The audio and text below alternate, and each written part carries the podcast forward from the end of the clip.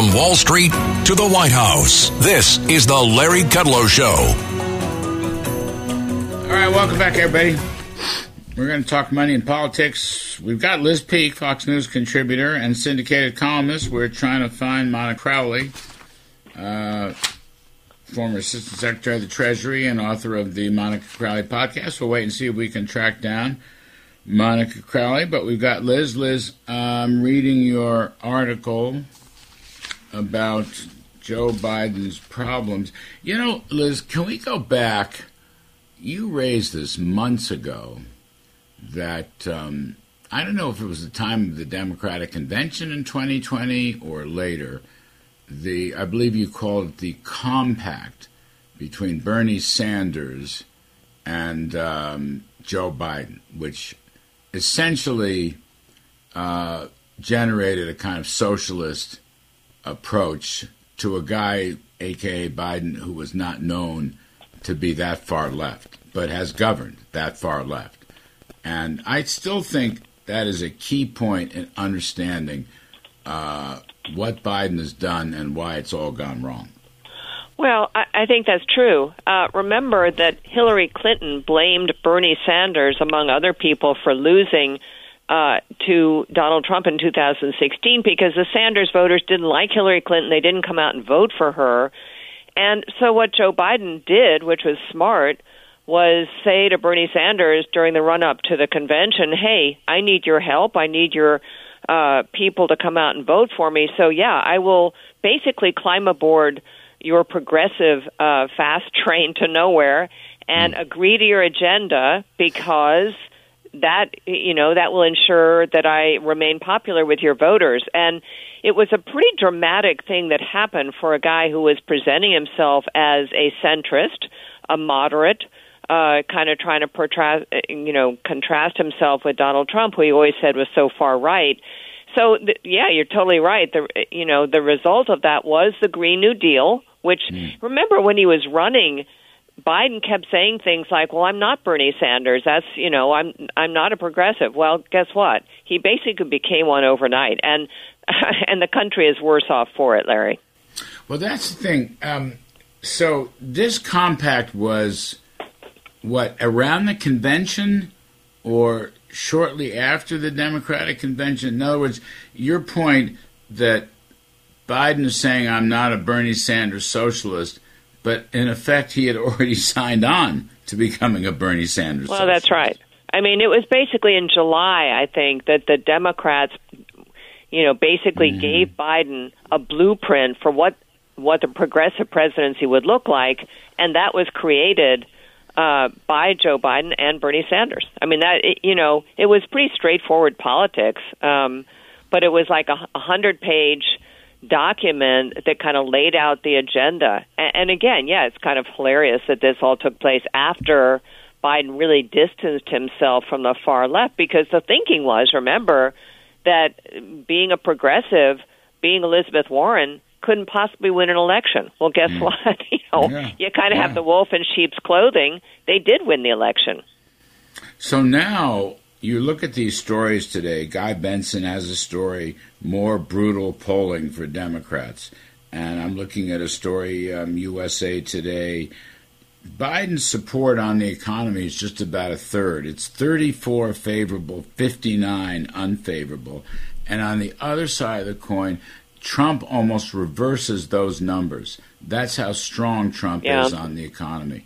I mean, and Biden's running around the country talking about Bidenomics, which is exactly what's failing in the polls. Now, what's yeah. wrong with that picture? Well, it's interesting because I think Biden is kind of going back to his age old class warfare about how MAGA economics, or what he calls maganomics, is all about giving handouts to the wealthy and cutting taxes for the wealthy. And his program is more for people, uh, workers, and people in the lower half of the income spectrum. But what's interesting is if you go into the very detailed Economist YouGov polls that come out quite frequently, it, it, nobody applauds Joe Biden. Literally, there mm. is no group that is in his corner on the economy. maybe black voters, that may be the only group where he's not underwater, but all income groups uh, and all age groups now think he's done a terrible job. And it is kind of remarkable, Larry, when you consider that unemployment is still very low. I mean, generally you expect those kinds of ratings when an awful lot of people are out of work. But the reality is because real wages have come down and and I think honestly because he has lied about so many things yeah. about creating jobs and so forth, his credibility is terrible and we see that also in polling on his honesty and so forth. So people don't have any confidence in him. They don't think you know, when he finally came out and said the Inflation Reduction Act was not an Inflation Reduction Act, people kind of went, "Whoa, you know that that's quite an admission because we're spending hundreds of billions of dollars on things that are not going to. In fact, I would argue they not only will not reduce inflation, putting that green agenda through is without a doubt going to increase inflation and the cost of energy. So, um, yeah, I, I mean, it, I'm not surprised that his polling is so terrible. Honestly, I don't know how you can win an election that way. Um, this C, uh, CNN, USA Today, among independent voters, the critical voting expands. Uh, wait, among independent, the critical voting bloc with whom Trump struggles based on myriad factors. Trump's lead on the economy among independents expands from 11 points overall to 20 full points. That's a big deal. Yeah. Why does the overwhelming majority of the electorate believe the economy is getting worse? It's quite simple. Everything costs a lot yeah, more right. than it did when Biden took office. You know, that's um, that's just so interesting to me. I don't know whether you follow it, but the tip poll does this um, change in the level of the CPI, not not the year on year changes, which has come down from nine percent to whatever three three point seven. Yeah. But the CPI is up seventeen percent since February of 2021. Um, Gasoline is up uh, about 55%. Groceries up 20%. You don't really get that stuff back. That's yeah, the that's thing. the thing. Those yeah. price hikes stay up there. So it's an affordability problem. absolutely. And we know that wages haven't kept pace with those increases. And and you know, uh, when people, when voters uh, are told that, well, the core number is coming down month to month, mm. that's great. But when you go and fill up your gas tank and it costs mm. twice as much as it did a couple of years ago, or you go to the grocery store. I think groceries are just a nightmare. I mean, I don't know anyone that doesn't go to the grocery store and come back thinking, "Holy crow, how did I just pay seventy dollars for for what?" you know, I mean, it's amazing. It's kind yeah. of, in other words, they the officials keep taking out of course, energy and food to get to the core number. It's energy and food that we're all looking at every single day in our daily lives. So it's kind of foolish. And, and you know, the other thing, Larry, I think that the American people are really over the fact that Joe Biden hates the uh, oil industry and has done everything he can to dampen uh, U.S. oil and gas production. U.S. oil and gas production is rising this year. It is up year over year. It mm-hmm. could be three or four million barrels a day higher than it is. And if you look at what's happened to the Strategic Petroleum Reserve, and by the way, our overall industry uh, inventory of oil in this country, it's at 40 year lows. Guess what? Demand's not at 40 year lows. So we are really vulnerable to price shocks. Biden took us there. Everybody knows this. So his his uh, push for green energy and and wind towers and so forth None of it's working as expected. It's all hurting him. But Larry, the important thing voters need to know and your listeners need to know, it's not about Joe Biden's age. This is the Democrat right. platform. No one, if Gavin Newsom ends up being the candidate, he is even more in the tank on green mm. energy and work rules that really disadvantage employers and all the things that really have made California difficult. We have got to stop talking about Biden's gait and his incoherence. Let's talk about policies because these are the Democrat policies. There's not a Democrat out there who has raised his hand and said, enough, this isn't working for our country. Yeah, that's a very important point. But as you were describing it, I was thinking Joe Manchin has tried to raise his hand. He doesn't get it up there though. It stops like right. halfway below the shoulder. He just can't do it. Anyway, let's take a quick break. Liz Peek, Fox News contributor and syndicated columnist. I'm Kudlow. We'll be right back. Larry Kudlow.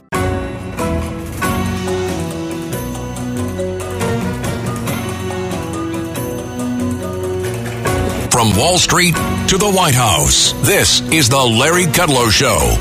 We have found Monica Crowley, former Assistant Secretary of the Treasury and author of the Monica Crowley podcast, to join Liz Peek, Fox News contributor and syndicated columnist.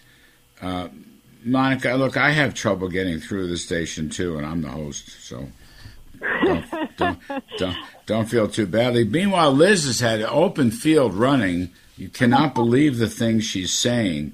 Bidenomics is failing. Bernie Sanders is running the Democratic Party.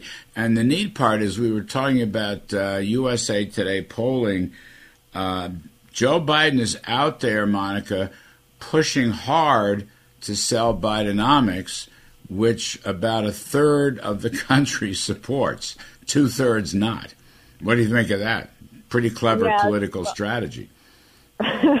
well, it's great to finally be with you and Liz. I think it was probably a deep state conspiracy to keep me off the air, but I'm, I'm glad to finally be here.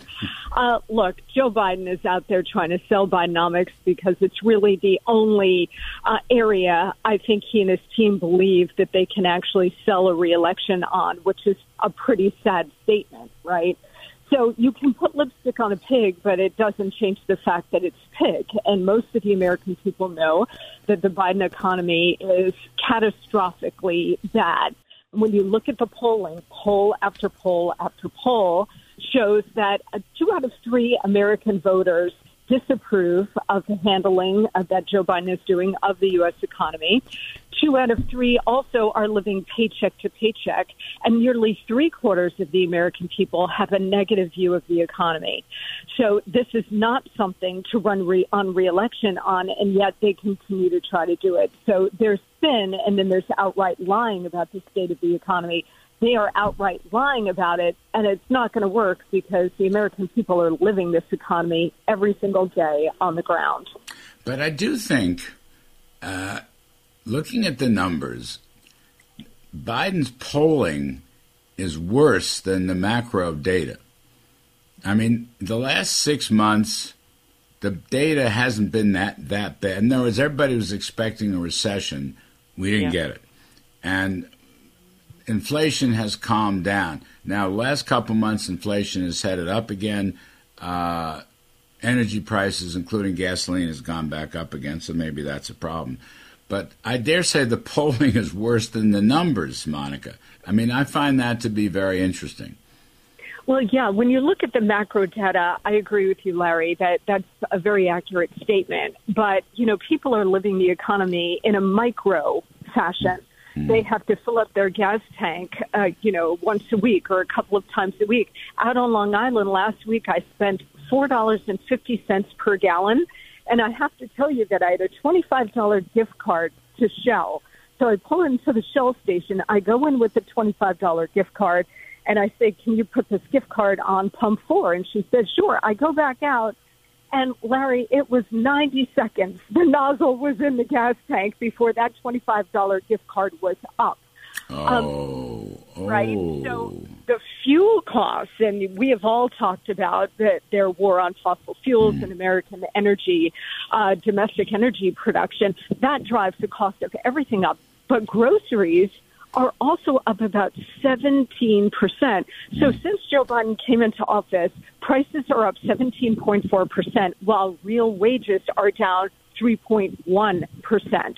So when you say that his polling on the economy is worse than the macro story, I agree with you. And there's a reason for that because people are being squeezed. And you know who's getting squeezed the most? The middle class, the working class, and the poor. Those are the groups that the Democrats always profess to champion. They're getting killed by the Biden economy. Actually, that's important. You know, Liz, among the squeezees is the UAW. Yeah. I yeah, mean, really. Sure. They yeah. haven't had a cost of living adjustment in uh, over 15 years. We're talking about that earlier with uh, John Carney of Breitbart. They've been slaughtered by this because they didn't take a cola in the contracts after you know 2009, 2010, and that's where you see it. And there's one guy who's talking to them about making reforms, and that's Trump. Trump just issued a whole white paper on the UAW. Fascinating. Uh, I, He's the only I, guy.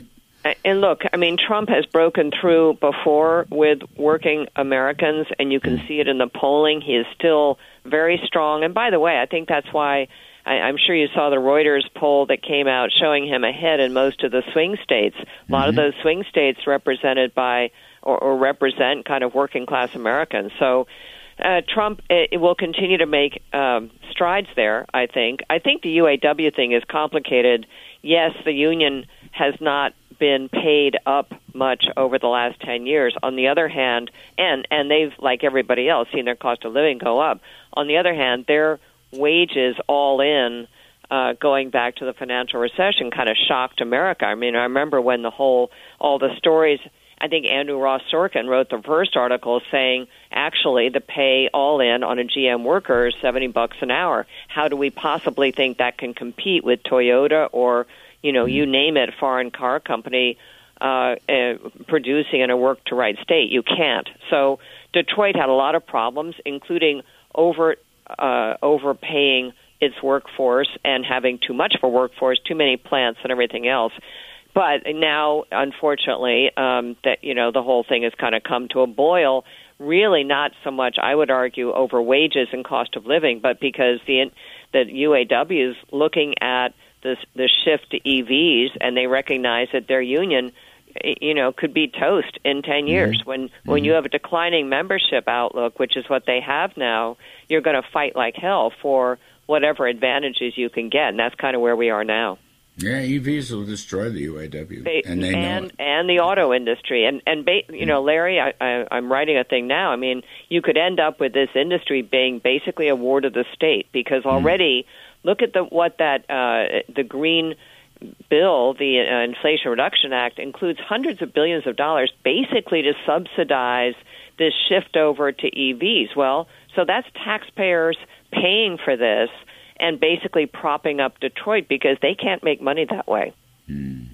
Monica, the um, next debate is in two weeks. Um, it's going to be another Trump free debate, but what do you expect from that debate? What should they be talking about? They should be talking about the economy. You know, I was stunned in in the first debate to see so little conversation about the economy. This this election is going to be about many things. That's true, but the paramount issue for most voters is the state of the economy and their mm. personal financial situation, job security, inflation. We've got record consumer debt. Uh, voters want to hear strong policy positions from these candidates. They already know what Donald Trump can do. Donald Trump delivered a booming economy uh, because he had a strong pro growth agenda that you, Larry, helped to execute and uh, me as well while I was at the Treasury Department. But you were certainly a leading uh, voice and leading hand in delivering that thriving economy. That was tax cuts, regulatory relief, unleashing our great energy sector, and fairer trade deals. All of those things delivered the strong economy for every American, for every demographic group. So they know what Trump can do they want to hear from the other candidates. Governor DeSantis has a very strong economic record in Florida. Talk about that. Talk about a pro growth economic agenda and what is it, and talk directly to the American people. How am I going to improve your life, your family's life, your personal financial position? That's the kind of thing, that's the kind of messaging that, uh, that the voters want to hear. So if I'm giving advice to the rest of the candidates, I would focus on the economy and, of course, the border um, and the collapse of law and order as an overall narrative issue. I mean, it is a very dangerous place in America now. I don't care where you're living. You don't have to live in the inner city to feel afraid of what is happening. The collapse of law and order and the collapse of uh, essentially the rule of law, the weaponization of government. It's all of a piece. I want to hear the candidates address that very strongly. Liz, just in 30 seconds, is it possible for somebody to break out and challenge Trump at this point? Boy, it's really difficult, and the window is closing, I would say. I think almost Trump has to make some sort of move that is widely unpopular. I mm. don't really see anyone uh, on the basis of these debates or on the basis of the early primaries breaking out. I could be wrong. I just don't see that happening. All right. Liz Peek, thank you very much. Monica Crowley, thank you very much. Terrific stuff. Monica, next time we're going to have a special caller number. I'm Kudlow. We will be back next weekend. Thanks, everybody. Take care. Thanks, Larry.